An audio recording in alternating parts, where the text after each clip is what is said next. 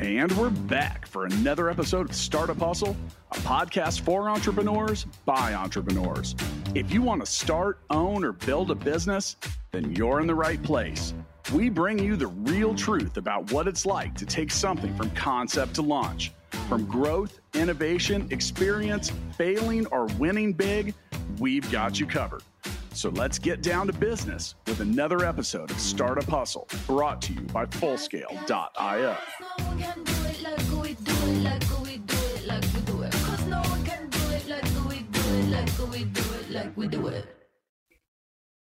What's up, hustlers? Welcome back. This is Andrew Morgans, founder of Marknology and today's host of Startup Hustle podcast. Here to cover all things about e commerce, startups, uh, entrepreneurship, you name it. Today's episode is how to win in the new normal of e commerce. I'm super excited about today's topic because it's something I have personally been investing a lot of time in in order to stay ahead, you know, stay innovative, stay quick. That's always the key to winning in e commerce. So before we get into today's episode, I want to give a shout out to our sponsor. Today's episode of Startup Hustle is powered by Fullscale.io. Hiring software developers is difficult. Fullscale can help you build a software team quickly and affordably and has a platform to help you manage that team. Visit Fullscale.io to learn more. Tim Keen, welcome to the show. Thanks for having me, Andrew. Excited about it super excited for today's convo just to pick your brain. Uh, you know hopefully i i walk away with something. Hopefully our learn our listeners walk away with something as well. Uh, based out of la company is loop club but you're in berlin today is that right? Yeah exactly. I'm uh, um, coming to the tail end of a little vacation. Yeah, well, Berlin, one of my favorite cities in the world. I hope you're enjoying it. Um, and when you come back, uh, hopefully you're rested and ready to go. I know LA can be draining, Kansas City can be draining. Um, last time I was in Berlin was like around Christmas time, so we just I was doing all the Christmas markets, and I was just mm. like candy shop, I think. So uh, enjoy. What's the temperature there like right now? This time it's hot, man. It's crazy. It's like I keep forgetting that it's really hot and I keep going outside in like a long sleeve shirt, but like it's really hot. It's warm. Yeah, like like 90 like do you like know? close to 100 i think today was wow. like, i've gone back to my celsius brain so 34 you know c in you know what is that? Yeah 93 wow. there was a day where it was close to 100 the other week. It's it's people are freaking out. They don't know what to do. They're like okay because like i always just picture it in coats. Like you know i just yeah exactly. i don't know. I know that's not yeah. true but that's what i picture no, it. this is very unusual for sure. Well I love to get started like with the show and for the listeners, just getting to know a little bit more about you, the, you know, getting to know more about my guests. Um, you know where you come from uh, you know how you got started in entrepreneurship obviously um, you know there's a story before loop club so as mm-hmm. far back as you'd like to go um, you know share with us like did you always know you're going to be an entrepreneur did you like come out of school into e-commerce did you even go to school um, share some of your early days with us yeah, totally. I mean, my story is pretty weird, I will say. So I was, I grew up in Australia and I um, was always a musician, played in bands. I was, you know, kind of, you know, and then I went to, I did my like. August Burns Red? Sorry? August Burns Red? August Burns Red? I don't know who that is. Australian okay. band? Check it I think so. They're metal. They're metal. Yeah, so. I mean, I like metal. I'll check it out. But yeah, so I was, uh, you know, always playing music, but I also like did well in school, I guess. So I did like a pre med degree. And then I was like, wait a second, like, I don't know if I want to do this right now. And I took a year off and I moved to Montreal in Canada. And I just started playing drums. Good and spot. I ended up in a band. That band did, you know, we are just playing music in our house and the band did like pretty well. So we got signed, we are on a record label, and we are touring a lot. So it's kind of on the road all the time. This is like 2014, just traveling all the time. Um, like in Europe, like all around America. And it was, you know, it's crazy. It's like you're like quote unquote living the dream. But, you know, the real challenge of that is like even like these top tier bands, like if you think of like a band that you've heard of, like unless they're like really, like really famous and also super good with money, like chances are they don't make any money at all. Yeah. Like, like school just, teachers or less. Yeah, absolutely. If you're lucky, if you're lucky, you make a school teacher's salary. So it's pretty hard. Like it is really hard, and, and all your time is taken up. So I was visiting LA from Montreal. Like I was like, I just had to like figure something out. And I was like, okay, I need to figure out how to make money online. So I think like a lot of people, I just like tried a bunch of stuff. Like the first thing that I tried was um the first thing that I tried, I was doing like online surveys, you know, where like a brand will be like, I'll give you two dollars if you spend 30 minutes telling us about like, you know, Yeah. toilet paper or whatever. And I was like, wait a second, this is like maybe like the least efficient way of making money that I've ever, ever heard of. Like I have to click like a hundred times and I get two dollars. Like there's gotta be like a better like dollars per click ratio that I can find here if I can apply myself a little bit. So it started like, you know, like everyone, like I literally typed in like how to make money online. And I went through all kinds of stuff. Um, I went through all kinds of stuff and I learned a little bit about everything. Uh, I learned a little bit about SEO. I kind of like learned a little bit about how to build websites and I started building, was building like WooCommerce stores. I was like drop Okay. shipping on WooCommerce for whatever reason. I was like, Shopify's too easy. It seems too easy. I'm going to do it the hard way. And um, eventually found a little bit of success. I actually just went found, found my statements the other day. I didn't make that much money, but I was drop shipping on WooCommerce. Um, and I When was that? Like year, like year. Do you think that's hilarious? Okay, I didn't Yeah, mean to because it was a. I found a website. I found a competitor that was doing uh, 120,000 organic searches a month. It's the only competitor in the space because no one else wants to do it because it's you can't run ho- ads. hilarious. You can't do ads. It's super embarrassing. You can't tell your friends. Like, you know, it's just like goofy. Uh, but it was a lot of searches. So I was like, okay, I'll do that. Um, and this is 2018. 2018, I was doing this. And, you know, I, I could run Google ads. So I taught myself how to run Google ads and kind of got that, kind of got that working and built, you know, built like, you know, as much of a business as you can build in that way, which is like not that much. And then I was, I got to the point where I was like, you know, I have a skill now. Maybe I'll take the skill and, you know, apply it somewhere else. And I was ready. I'd never had health insurance in my life. I'd never had a job in my life. So I was like, you know, maybe I'll go to the doctor. Maybe I'll get a job. So I went lucky. Someone from MuteSix reached out to me. I'd never heard of MuteSix at the time. Um, for you know people listening, like MuteSix was probably one of the you know big. It's probably one of the bigger Facebook first paid social Shopify agencies in the country. You know, probably I think they're at like 500 headcount now. They got bought by Dentsu about when I left. Like big, big, big success story, big LA story. Um, and they didn't. They were really hard up for Google Ads buyers. And now that I run an agency, like it's really hard to find Google Ads buyers. It's, it's really Yeah. difficult. Um, and so I went in there and I just kind of replaced the word butt plug from my resume with like product. I was like, learned to sell products online. And they were fine with it. And, you know, after I got the job, I, I talked to my bosses and they've all sold like far more embarrassing things, like any good marketer. So uh, it was all, all, you know, all good in time. And I got absolutely schooled there. It was awesome. Like, like I'm so grateful. I only spent nine months there and I learned so much. Like, because I'd had that like hustle mentality, and I'm sure this res- will resonate with a lot of people. Like, it's really hard to turn it off. So, like, I couldn't like go in and just like kind of do an okay job. Like, I was so sure I was going to get fired, or like I wouldn't get my check if I didn't like scale every single account. And like in hindsight, like that's insane. Like, you know, like there are people who coast at office jobs for you know their entire careers, but like I just didn't know how to do it.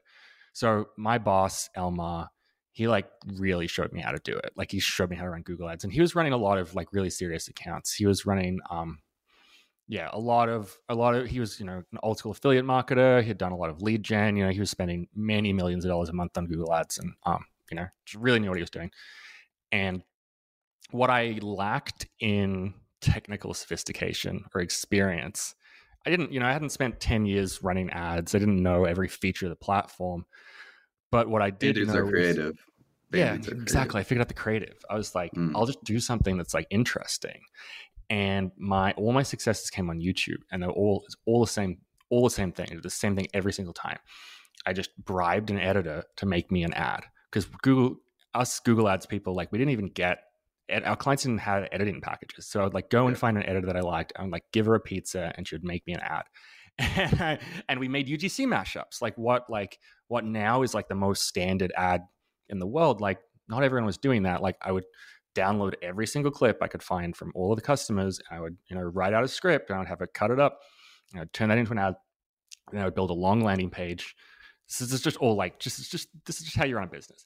And I run build a long landing page and send that traffic and it would just work because most people they just won't bother. Like it's annoying, you know. Like it's just like a pain to do. It's hard work. And how, does that, people, how does YouTube come into that though? Like you're using YouTube to cut stuff up?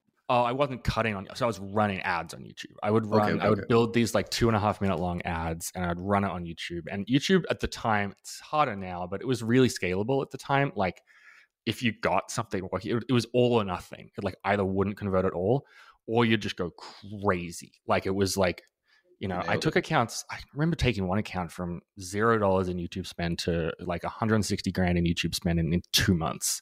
Just like I don't think people just, like, understand how addictive that kind of like thing is. Like because I actually this is just funny, but born in Montreal, was in Mhm. a band from 2007 to 2012, touring full time. I slayed my I slayed my tour dragon.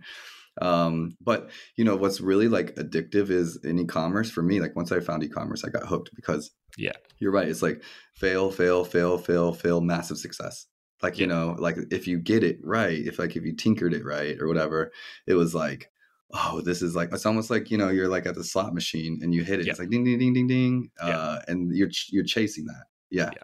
Exactly. And people don't talk about this very much because, like, you know, the front end of these platforms are designed to be addictive, right? Like Facebook's designed to be addictive. Facebook, Facebook's designed to be addictive.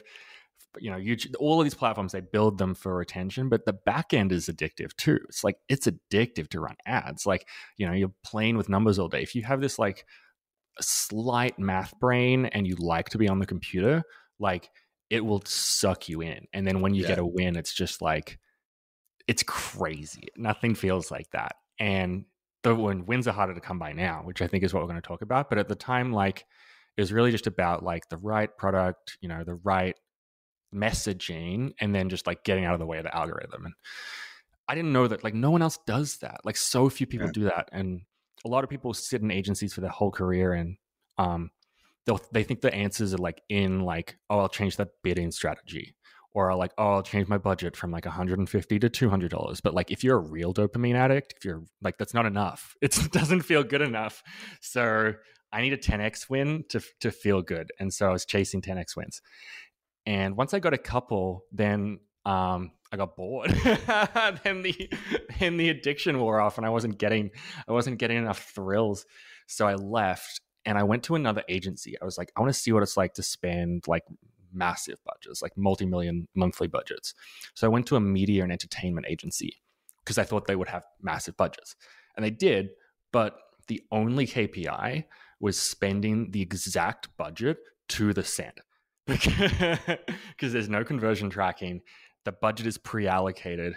You're not actually driving revenue for anyone. The person you're reporting to is like a mid-level manager at like Warner Brothers or something. It wasn't Warner Brothers, but like a Warner Brothers-esque company and their KPI is did they manage the agency to the budget. So I'm not a detail oriented person. I'm not like a like getting every button correct thing. And I literally I I did it for two weeks. Like I I and I, I just got up and I was just went to my boss and I was like, man, like you have hired the wrong person. Like I can't do this job. Like y- you will you'll fail because because I can't I can't spend the budget to the limit. If you you know I'm gonna figure out a way to get double the budget because I need it. yeah, And so then I left. I kind of tinkered around for a bit, and then the pandemic hit.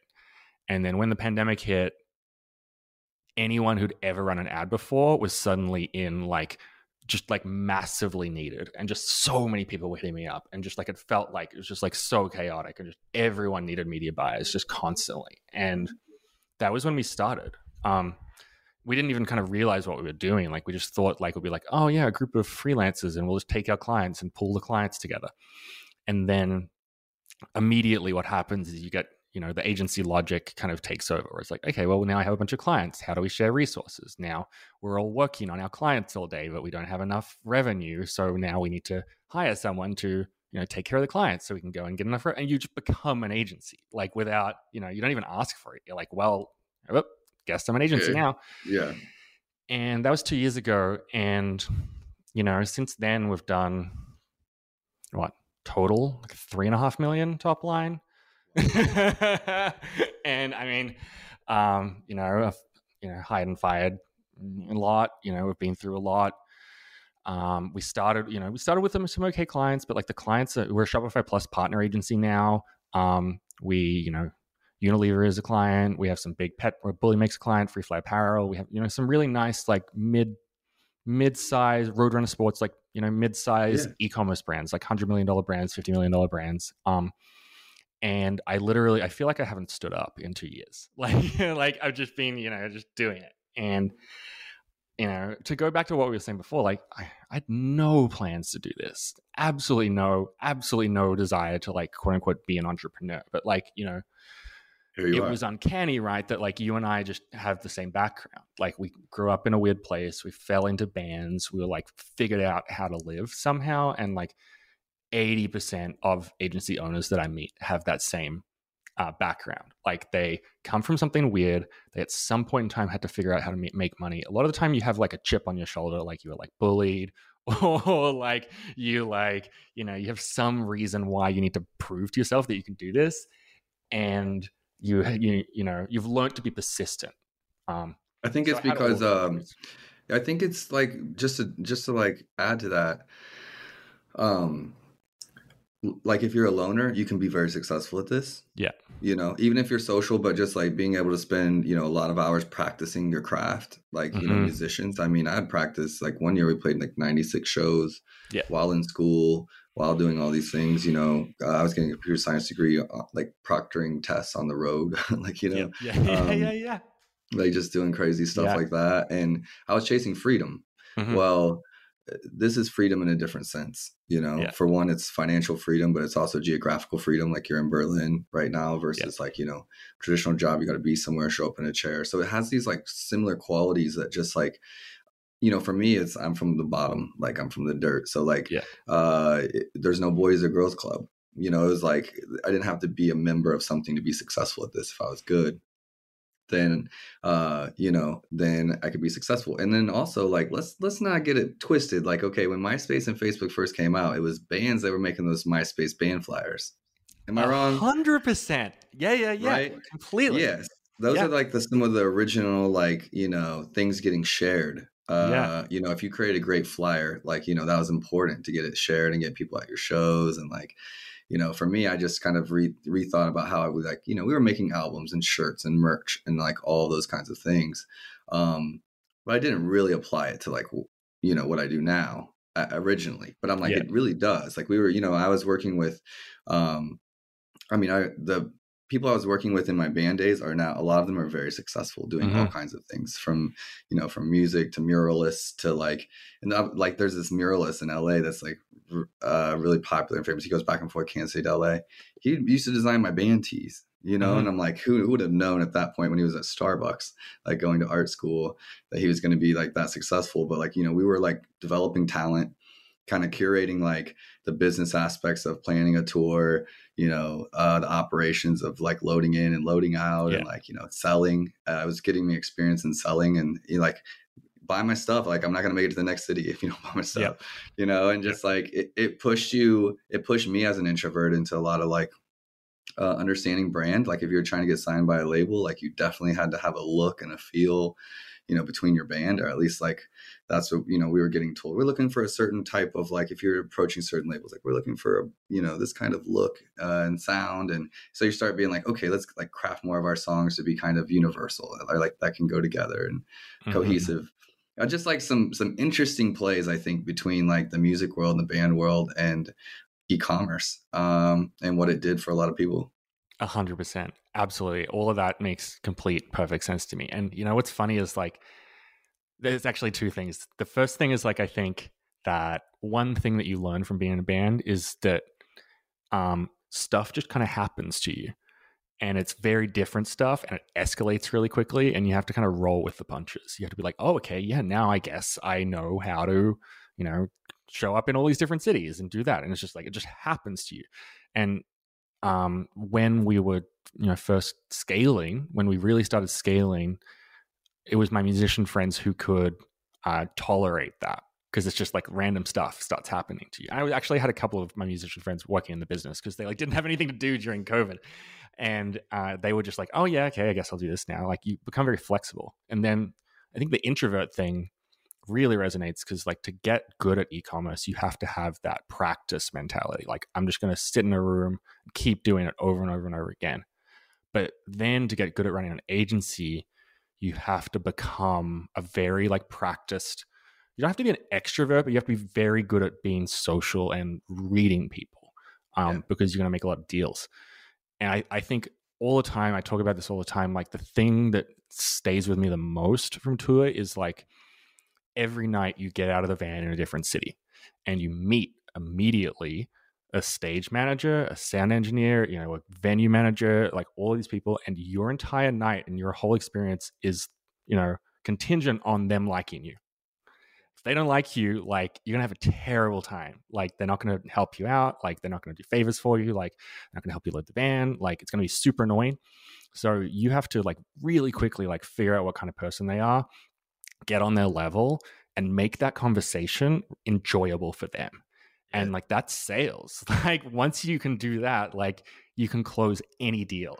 And if you can get on a call and you can like match that person's energy right away like you can build an agency because you'll just you know take 20 calls and you'll have 20 clients by the end because people want to work with you because they like you.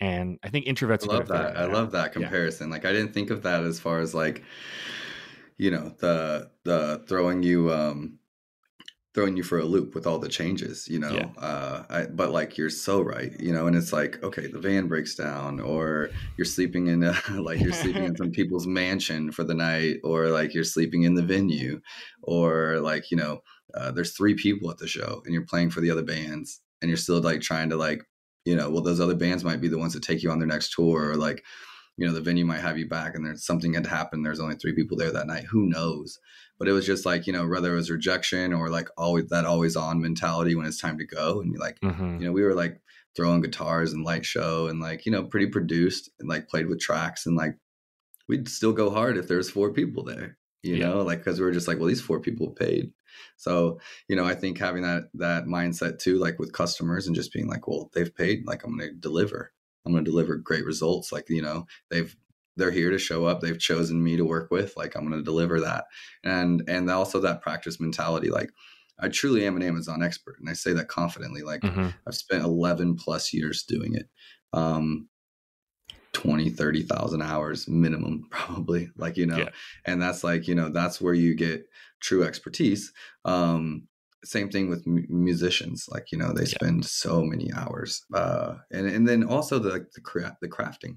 Like you know a song is a story a good song uh, a good song is a story and i think like whenever we're working with brands we're trying to bring out that story like what do you think you meant with this? Like you know um and pulling in all the different parts to like work together seamlessly. So i know we've made it like a comparison thing but um it's just i, I honestly like if people listen to my 100 plus episodes there's probably been 10 plus that like you know their background started in music and and yeah. not all my interviews are agencies you know so um it's something very common that i i didn't really um understand the why but i think it was just to a certain level you just get tired of being poor and you're like yes. I want to make some money. Yeah. i want to make some money you know? I want to have a girlfriend or like you know and i want to take her on a date or i want to be able to like you know fix the tire when, when it happens so. Yeah let's talk. Let's talk about Loop Club. Okay, yeah. so guys are crushing it. By the way, um, love the website. I definitely took a deep dive before I got on the show. Um, we became an Amazon agency partner, uh, 2019, like which was in their first round of uh, agency partners. Um, we're pretty proud of that. Tell me about what a Shopify A plus partner means, and like you know what you guys specialize on there. Yeah, for sure. This was a pretty big win for us. Um, so for those who maybe don't have are not in the ecosystem that you know the shopify and the shopify plus. And shopify plus is the you know the most expensive shopify plan um and it really doesn't make economic sense until you're doing like you know 100 grand a month in in revenue. But it does come with a bunch of advantages. Like it's fast you know you can customize the checkout um you know you get better rates on your um get better rates on credit card pr- processing. You can do like international stores. It's like their premium it's their enterprise product Okay. And they you like most agencies most shopify agencies are shopify plus partners but not that many are shopify no, no, most agencies are shopify partners but not very many are shopify plus partners um, turns out i didn't know this but there's only 22 shopify plus partner marketing agencies in the country it's a lot of dev agencies but not that many okay. marketing agencies so this kind of like i mean the real reason why it came up comes back to what we were talking about before is like I have a lot of friends in the ecosystem. Like I've been working on Shopify since I started at MuteSix, and I like it. Like, and I got to know one of the ways that I realized I could add value to my clients was okay. What can I do outside the ad account? And a lot of what you do outside the ad account is like, oh, have you thought about this plugin or have you thought about this app like this way of doing you know this, this pop-up is really going to help your store or like have you thought about doing post-purchase upsells in this way or like have you financing in this way and you end up like networking with a lot of um, saas companies essentially yeah. who are all you know apps that plug into the shopify universe and we just do have a you know I, I have a very opinionated I have a lot of opinions about what the best Shopify Plus apps, best Shopify apps are, right, and I rightfully tell everyone. So. Rightfully and, so. Um, and you know, I'm just we're just sure of how to build this tech stack and can do it quickly and can give performance advice from that very like Shopify first viewpoint. So I think that's one thing that kind of helped us there. And then the second thing was like building our business during the pandemic and during the iOS 14 change meant that the business that we built looks really different to a lot of agencies that were built prior to that because mm-hmm. you build a business pre iOS 14, like it was a lot easier to run ads. Like it literally, it just was. It was way easier to do a lot of this stuff. So you your expertise didn't necessarily need to be as sharp and as multifaceted as it is now. And because, you know, as we talked about before, like it's very hard for me to just sit there and do a job. So I would just like obsess about these accounts and be like, okay, like how am I going to do it? That obsession that's baseline now. Like you will not scale an account unless you can get that crazy about it. And so we were just so lucky that we had all these, you know, we were already thinking about the end to end e commerce experience. We're so lucky because I can't even hire a media buyer who trained before iOS 14 now. Like it's a red flag in an interview because you you have yeah. too many blind spots. So that's what they saw in us. And, you know, it's been really great. Like the Shopify Plus brand profile is a really ideal client for us. You know, you're typically at some scale, you have product market fit, you have a marketing team, you a lot of the time you're spending you know, we have clients who spend anywhere between 50 grand a month and a million dollars a month on ads. Like you're in a, you're well-established business and you still have blind spots, right? Like every business has blind spots. And if you know the whole ecosystem well, it's very easy for us to be like, oh, you haven't tried this. You haven't tried this. Yep. You know, we've got a big catalog things we can do. So it's pretty easy for us to move the needle for this business. I don't want to say easy, but like it's not a lot of the time for for a plus brand or for a brand that's at some scale, it's not that the, the solution is technically challenging. It's just something they haven't thought of, or something that they didn't prioritize, or something that like was hard to get everyone on the same page about. Um, and we can just do that quickly. So it's been it's been really cool. It's a really nice market segment to service. I love it. And um, I'm resonating with everything you're saying in the same way too. Like I definitely have been Marknology turns eight in August. So we've been mm-hmm. at it a minute. Um, but the Amazon industry as a whole and brands and uh, you know manufacturers, companies coming to Amazon weren't really treating it like a true channel that needed optimi- optimized. Mm-hmm. They're just putting product up and kind of letting it happen. But as someone, you know, I think the word we're looking for is professional curiosity like yeah. and it's something that can't be taught. And if you like you know yourself just the way you describe your curiosity for well how can i be better? How can i win? How can i innovate? How can i you know i'm a small bootstrapped entrepreneur. For me it was speed and and you know creativity around innovation. Like mm-hmm. that's i'm just faster. I'm faster yeah. than the big boats you know yeah. so to speak and like can move super quickly. And um, i spend thousands and thousands of dollars each year on r&d i would say testing like what you would call apps on the Shopify side. Yep. Um, like software that's coming out on the Amazon side. How does it integrate here? How does this? Oh, this connects with Google and TikTok and Facebook ads, and it tracks attribution directly to my Amazon pages. Like I need to know mm. everything about it. You know, okay, there's a program just for. Um, there's a program just for like crowd funded brands that they can get access to uh, Amazon's Launchpad program. Launchpad, okay, yeah. I, need to, I need to know everything about it. Mm-hmm. So I interviewed a, a, guy that had his doctorate in crowdfunding here, like locally. You know, like that's my true, like my obsession is like yeah. that. It's truly that. I, I, there's not one thing I want someone to bring up in a room and me not know or I've heard about it. You know, and mm-hmm. it's not that to be that I can't be humble and be like I, I don't know. It's just that um, if it's an opportunity for a brand and I don't know of it, that's you know they're paying me to know. They're paying yep. me to be their their uh, their strategist, you know, as yep. a company, right?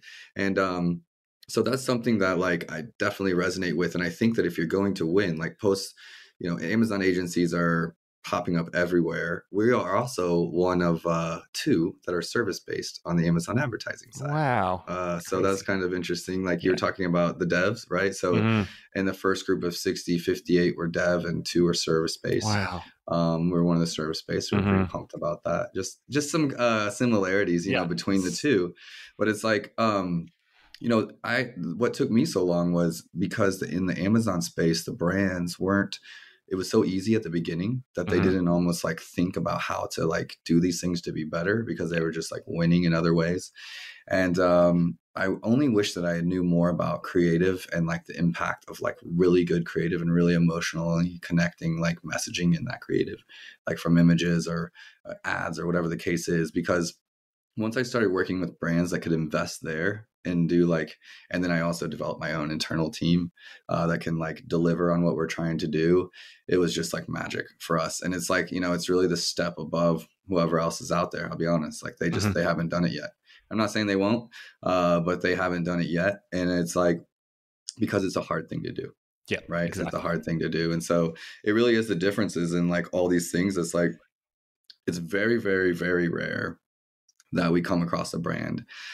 uh, that's of a certain level that's trying to do certain things that we're not like we can provide this level of like um improvement to whatever they're doing. Yeah. you know it's just like even if it looks beautiful like there's probably something on the upside there's like always things that you can do that they haven't thought of.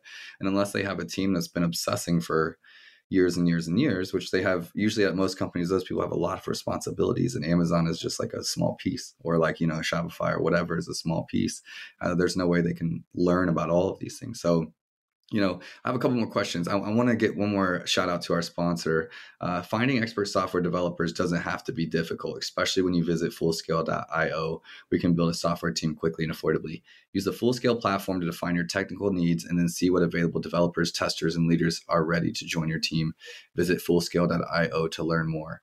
Um, let's talk about like some of the like I'm spending a ton of time in TikTok Okay. Mm-hmm. Uh, just because as Amazon gets harder, there's a whole bunch of aggregators that have popped up, buying brands, selling brands. Um, iOS 14 pushed a lot of advertising spend to Amazon uh, yeah. for anyone that was doing both. And they're like, oh, we can't figure out Facebook. Let's dump our money into Amazon PPC. It's made my life a lot harder. Uh, it's filtered out the ones that were just kind of like, okay. And like the best agencies will be the ones standing for sure but in that time it's like also like okay like let's say a competitor comes in because it's direct um, direct response marketing on on amazon where it's like you know you type in a search term and then it brings you to the product or not. It's not like facebook or tiktok where it's like uh, customer segments right? And so because of that it's a completely different strategy. And if you're going against a big heavy hitter like a big heavy hitter like let's say a I don't know, a massive brand. We'll just say that a massive brand a Manscaped or something, and you're mm-hmm. like a small one trying to come out with a product, uh, yeah. they could blanket you out on those product on those search terms, right? If they had the budget, they could just like cover them all. And so then you're like, well, how do I get visibility on my products if I'm native to Amazon? And a lot of that, what comes in is great having a great D2C um, side as well and strategy. If your website's doing well, they grow together. Um, and so, like whether you're using Facebook ads or TikTok ads, you can use these to gain momentum on your Amazon products. And this, like, these are strategies that they use. And so, for me, Facebook and TikTok um, are top of mind always. Spending a lot of time on TikTok now. Talk to me about what's like you know what's new what new strategies like i know you guys have t- you guys offer tiktok services and facebook services and all those things as well um, talk to me just maybe a few examples about what you're doing with brands like how you're working with some brands in some innovative ways to like um you know to continue to win as things yeah. change. Yeah. So so tiktok is is obviously like the next frontier. And i think everyone there's been a lot of like oh you know kind of flashy you know everyone's like making a lot of noise about it. But it's still hard you know it's still a difficult channel. I mean everything's difficult right now. But what's cool about tiktok is you can really get it to work um, we've been running it this year, and it is fun. Like it's fun because you because the aesthetics are quite different because the pace is quite different um, what you need to do with your customer like the customer journey is quite different and the expectations that you know they're all different but if you can dial everything in like you can you can move the needle really quickly in ways that are you know just difficult to do on facebook these days so you know the, the customers that the customers have moved and like you know there's a lot more older customers on facebook i think than yeah. you know years past and then like the younger generation has moved on uh and like instagram kind of seems like it's almost like the band crowd like not really yeah. but like the artists creatives a little bit older mature there's not bullying there's not these things like you know it's really kind of like at first it was just social media and now i feel like there's some very clear differences like as you move yeah. through them um so for me it's like paid on TikTok. It's like, you know, influencer marketing on TikTok, or it's like organically like posting as the brand and, you know, some variations of those three. Um, is there anything outside of that that you're like, you know, when you work with a brand, are you working with influencers? Are you creating content for them? Like, how does that look? Yeah, exactly. So I think, I think what you have to do, TikTok is really solidified and, and made completely standard this concept of like creator marketing so it used to be that when you know, when we started doing this at MuteSix, when when when they started doing it a couple of years before I got there, you know, they were some of the first people to make Facebook ads where it was just like, oh my god, just a regular person was saying this to the camera, and it wasn't a regular person. It's never been a regular person. It was uh, it was someone in the office. A ton too. It costs a lot. Yeah, it costs know, a like lot. Yeah, it's hard. Traditional to do. ads it costs a lot. It was, you know, sometimes it was like us. It was like people in the office who would like make quote unquote user generated content. Like, um, but sometimes it would be, you know, a real shoot. You know, sometimes it would be your customers, and we still use real customer stuff all the time. But um, this, you know, a, a real person showing off the product aesthetic, that is TikTok that is what the channel is. You cannot be branded there. You cannot be, you know, beautiful. Like it has to look 100% real. That's the first challenge. It has to, you know, people have to think that someone just made it. The second challenge is that the platform does not care at all how many followers you have or how many, you know, it just doesn't care. It's not relevant. What is relevant is every single piece of content is judged on how well does this content keep you on the platform watch time is the single metric that matters to TikTok as an entity, and it will judge a piece of con. Every single piece of content is judged equally based on watch time. So you could have zero followers and put up something, and it could go massively, massively viral the next day because a certain percentage of people watch it all the way through. So you're in a it's a this is a difficult situation for a large advertiser right? If you're dunkin donuts like you are used to the idea that everyone's going to watch what you do because they already understand who you are. You have a certain brand you have a certain you know affinity. People just watch the ad because they know who you are. But now like all your brand is gone the branded elements are taken away and watch time is the only important thing. So if you have a you know your million followers no one cares at all it doesn't matter. So you have to make like the most engaging content like the funniest, mm. the loudest, the sharpest, the most immediate, like the most engaging content possible. Um, otherwise, there's there's no chance. The second, like long long gone are the days. I'm sorry, like long no, no, gone no, are the days of like the the Cialis ad, like you know on TV. Yeah. That's like, oh my god! In the last thirty seconds are like all the side effects. yeah, exactly. Oh exactly. God, like, exactly. Yeah. Like that stuff. It's it's just yeah, it's not going to happen anymore. And what's crazy about the second piece is that TikTok is also obsessed with newness. They mm-hmm. aggressively prioritize newness. So they want you to be uploading more and more and more content all the time. So you now have to be making high quality, funny, engaging, great content. And if you're lucky, you can run it as an ad for a week before it before the creative fatigue and it doesn't perform anymore. So the uh, the volume of creative that the that an average brand needs to make has gone from like okay, I need one new piece of content a month, one great new ad a month to like I need 10 new ads a week. And I and need them to be kind of shitty. Like Yeah. Yeah, kind of like you know. Bad, but I it's hard for me like I talk to people like you all day, like on the podcast or like, you know, yeah. in sales calls or like yeah. talking to CEOs, VPs, like and something that's been difficult for me as I try to like plan out our channel or plan out some stuff for brands or like I still like to get involved in some of the creative ideas like yeah. on the team and like if we're working with a brand we're stuck with, like I want to get in there.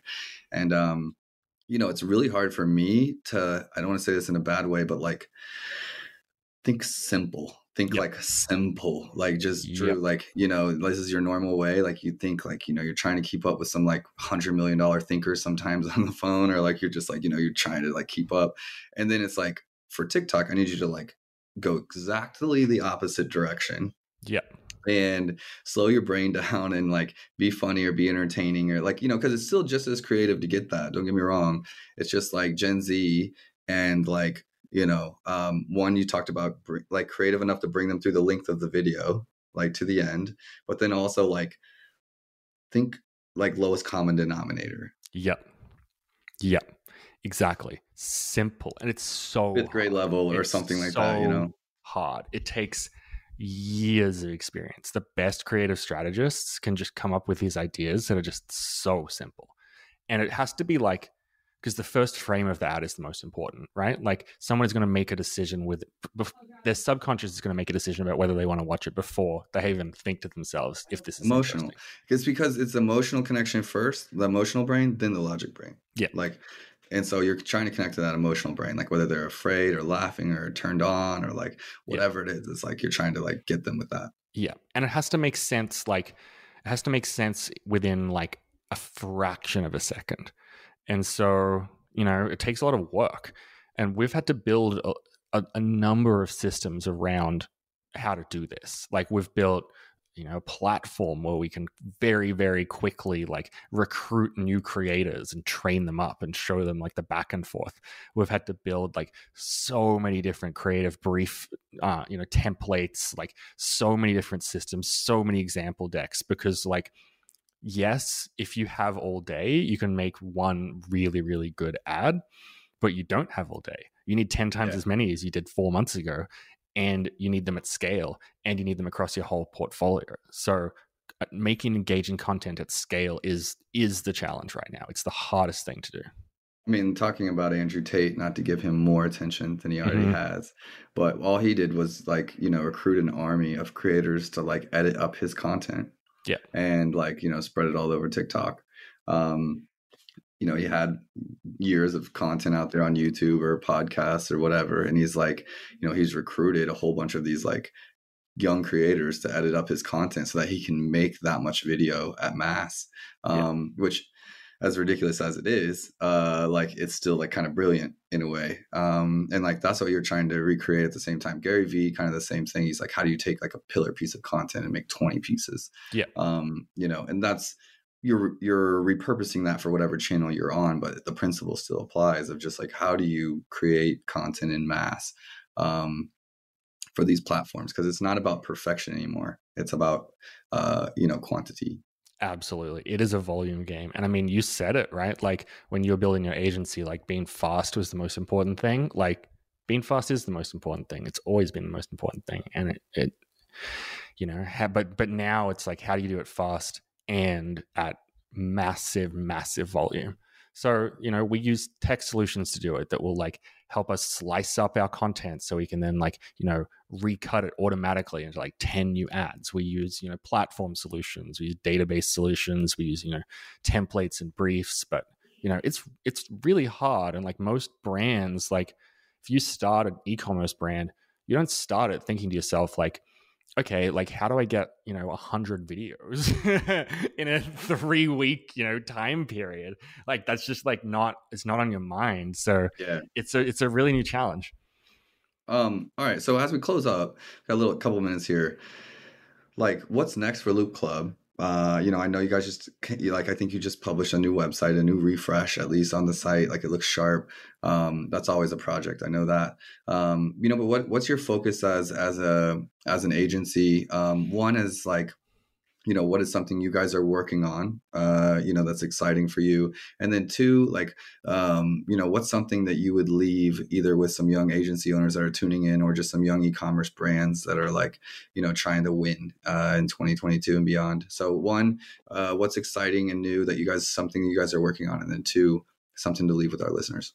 Totally. So, I mean, the thing I'm most excited about, we actually spun out all of this like user generated content creation stuff into a different business because it's so, so important.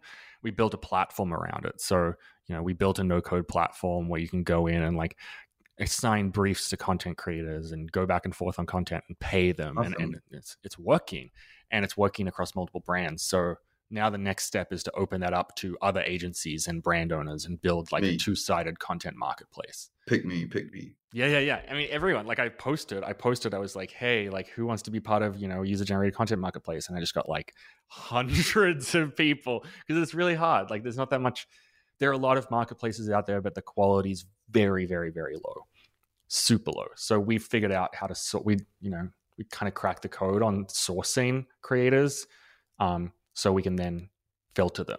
You know, we can source infinite creators and filter the top 1%. So I can't wait to launch that. Like launching a platform is something that I've always wanted to do. I think it's a cool business model. I think it's like, you know, nice and scalable and and and you know, interesting. It has a little bit of tech involved in it. So I'm stoked on that. And yeah, new agency owners. Or just e-commerce brand owners that are like yeah. trying to win, you know. Okay. Yeah, stop like if you're an e-commerce brand owner, it's more important than ever right now to remember the difference between who you are and who you want to be. I think a lot of brand owners get stuck on who they want to be. We're an aspirational brand. We're a lifestyle brand. No, we would never do that. We we would never say that. This is not this is not how we represent ourselves. Our ads need to look like this. Our pages need to look like this. Our blank needs to look like this. And you can get pretty far with that and you have been able to get pretty far, but most businesses that really scale don't think like that. Most businesses that scale, especially, you know, from coming from the B2B world, it's like I go find a problem and then I present the solution to you. And the solution looks however it looks, but does it solve the problem? And so if you want to win on TikTok, it needs to look like a TikTok. If you want to win on Facebook, got to look like, you know, there's, there's a reason why those like crummy little Facebook ads with like big black bars on top. And like, you know, there's a reason why it works. It's because that's what people are looking at on Facebook. Like, there's not much time left to be precious and be like, oh, well, we don't want to be like this. Like, you need to operate in the present and be honest about the numbers that you're seeing on the page. If an ad is doing better than another ad and you think it's worse, you don't like it as much, uh, you're wrong because it's doing worse. Data it's, doesn't lie yeah. So just it's it's the hard it's one of the hardest things in the world because you get into entrepreneurship because you have an opinion about who you are and where you can go. Um, and opinions opinions not that helpful in this in this business. So it's like you know just look at the numbers with open eyes and go where they tell you to go. And you may end up somewhere where you don't expect or where you didn't plan on being but you will almost certainly be somewhere that is more successful and enjoyable than than what you where you are now. So good, Tim. Honestly, like it's a great way to close out the episode. Um, you know, you just go into something with an open mind without expectation and let the data speak. That's why I love Amazon. I love e-commerce in general um, because it's not guessing, right? Yeah. I got to make educated decisions. Like I got to make data-driven decisions. Um, this creative, this creative, this keyword, this keyword, this ad type, this ad type. Like, let's run, let's test, let's just like let, let the data help us get better and better. Business is what I love about business is that business will always evolve and continue to get better and better. Like when you're in business, it's always getting better and better and better. Um, and when you get stuck or you get stuck in your ways or you get stuck in your mindset, this is the way it's always been, is when you get left behind. And yeah. for me, I'm the other kind of way. So I like, I love it because of that, because it's constantly changing and uh, it's like a new city every night, right? Yeah. Um, you're kind of getting that like this new brand, this new I'm not selling butt plugs anymore. Uh, now I'm selling like adult diapers or something, you know. Yeah. Uh, but it's always changing, and it's like, okay, this is a little bit different. I got to do it a little bit different, you know, figure it out. But th- that's where the reward is, and that's the difference in like being the very best yeah. and being average at what you do. So thanks so much for being on the show, Tim. Pleasure. Absolutely. Thank you for having me. Of course. And um, one more, once again, shout out to our sponsor, Fullscale.io. Do you need to hire software engineers, testers, or leaders? Let Fullscale help. They have the people and the platform to help you build and manage a team of experts.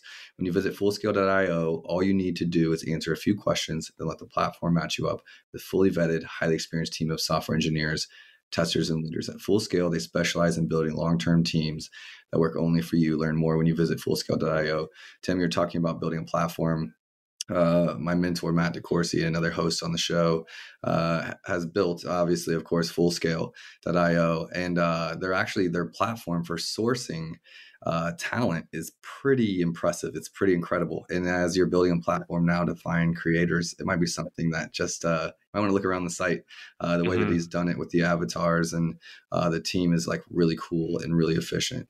Um, but anyway, sh- shout out to Fullscale.io that making this episode possible. Tim, I don't think it'll be the last time we connect. I got, I obviously got to check out the the platform as well. So thanks for being on the show, and we'll see you next time, hustlers. Thanks.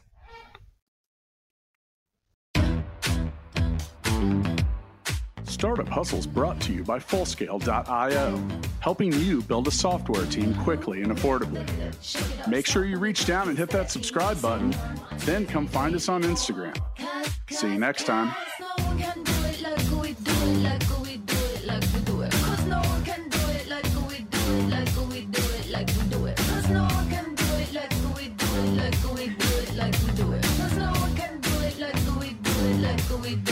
we do it.